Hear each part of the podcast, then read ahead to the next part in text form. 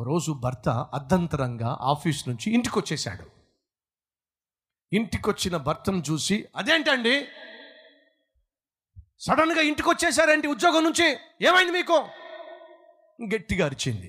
భర్త ఇంటికి వస్తే అప్పుడు భర్త అంటున్నాడు, ఏమీ లేదు, ఈరోజు ఉద్యోగానికి వెళ్తే నాకు మా బాస్కి మధ్య మాట పెరిగింది.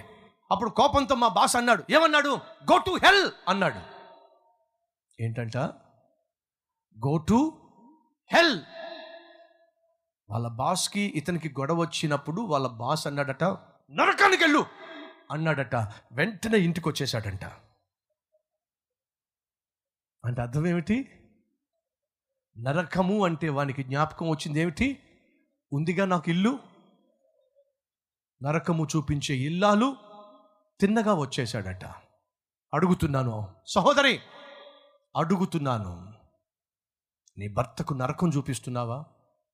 ఇంటికొచ్చిన భర్తకు ప్రేమను చూపించకుండా, అనురాగం చూపించకుండా, ఆప్యాయత చూపించకుండా నరకం చూపిస్తున్నావా? మనిషి ఇంటికి వస్తే చాలు మనశ్శాంతి లేకుండా మనిషిని ఆటాడుకుంటున్నావా? జాగ్రత్త. ఏం కాబోతుందో, ఏం జరగబోతుందో చెప్తున్నాను. కొత్తగా పెళ్ళయిందట, భర్త చాలా మంచివాడు అన్నాడట, చూడు మనిద్దరం కూడా చిలక గోరెంకల్లా జీవించినంతకాలం ఉండాలి, నేను ఒక సలహా ఇస్తాను పాటించు. ఏమిటండి? నాకు కొంచెం కోపం ఎక్కువ, నేను కోపంతో ఒకవేళ నోరు తెరిచి నాలుగు మాటలన్నాను అనుకో, ఓ పని చేయి. ఏంటో చెప్పండి, ఒక్క మాట నువ్వు తిరిగి అనమాకు, కామ్గా వంటగది నీ పని నువ్వు చూసుకో, అరిచి మురిగి నేను నోరు మూసుకుంటా, ఏమంటావు అని అంటే ఆ భార్య అంది, ఇంత స్పష్టంగా మీరు నన్ను మౌనంగా ఉండమంటున్నారు, అరిచి మీరే మానేస్తానంటున్నారు, ఇంకేంటి, అలాగే మీరు ఎంతైనా అరుచుకోండి, మొరగండి, నేను మాత్రం నోరు తెరవను. చాలా బాగుంది. అప్పుడు భర్త అన్నాడు, సరే కానీ ఒకవేళ నీకు కోపం వచ్చిందనుకో, ఒకవేళ నీకు తిట్టాలనిపించింది అనుకో, మరి నన్ను ఏం చేయమంటావు? ఏమండి, మీరు నా భర్త కాబట్టి మిమ్మల్ని తిట్టడం తప్పే, నాకు కూడా కొంచెం కోపం ఎక్కువ, నోరు తెరిచానంటే ఒక్కసారి ఇంకా ఆగదు, కాబట్టి ఒక పని చేయండి, ఏం చేయమంటావో చెప్పు, నీ సంతోషం కోసం ఏమైనా చేస్తా, నా తిట్టులు మీరు ఎలాగూ భరించలేరు, కానీ నేను తిట్టడం మొదలు పెడితే మీరు ఇంట్లోంచి బయటకు వెళ్ళి చక్కగా వాకింగ్ చేయండి అని చెప్పి అన్నట్టు. ఏం చేయాలట? వాకింగ్ చేయండి అని చెప్పి అందట. ఈ పెద్ద మనిషి కాస్త 75 సంవత్సరాలు వచ్చినా సరే చాలా చాలా బలంగా ఉన్నాడు. ఒక డాక్టర్ దగ్గరికి, ఫ్రెండ్ దగ్గరికి వెళ్తే ఆ ఫ్రెండ్ అన్నాడు, నిన్ను చూస్తే నాకు నిజంగా అసూయ పుడుతుందిరా అన్నాడు. ఎందుకు అసూయ?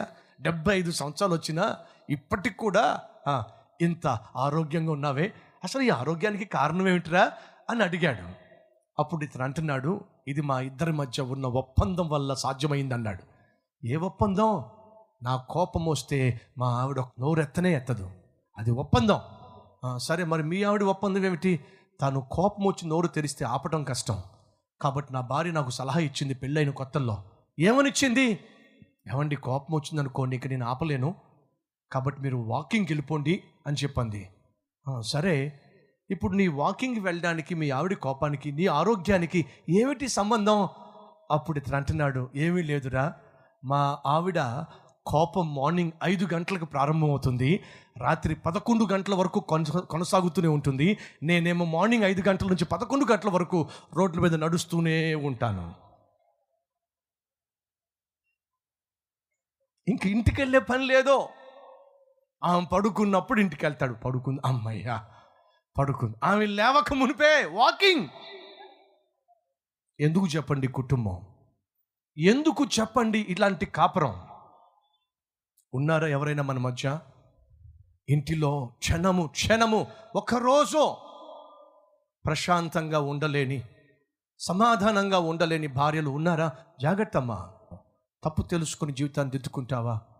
ఈరోజు దేవుడు నాతో సూటిగా మాట్లాడాడండి, ఈ వాక్యము నా కోసమేనండి, ఇక నుంచి నేను బహు జాగ్రత్తగా జీవిస్తాను అన్నవారు ఉన్నట్లయితే మీ హస్తాన్ని ప్రభువు చూపిస్తారా?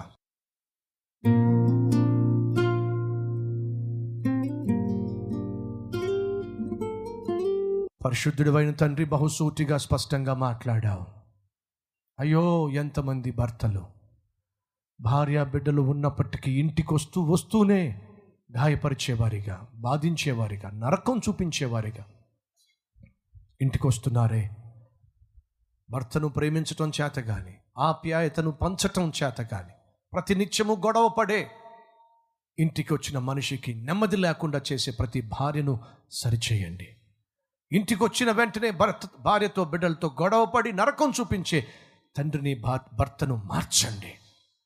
ప్రతి ఒక్కరూ నాయన బాధ్యత కలిగి జీవించే కృపను ఇవ్వమని, ఇక్కడి నుంచి బాధ్యత కలిగి జీవిస్తామని, ఆత్మీయతను కలిగి జీవిస్తామని, వాక్యానుసారంగా జీవిస్తామని తీర్మానం తీసుకున్న ప్రతి ఒక్కరిని నీ కృపలో జ్ఞాపకం చేసుకుని దీవించమని యేసు నామం పేరట వేడుకుంటున్నాం తండ్రి. ఆమెన్.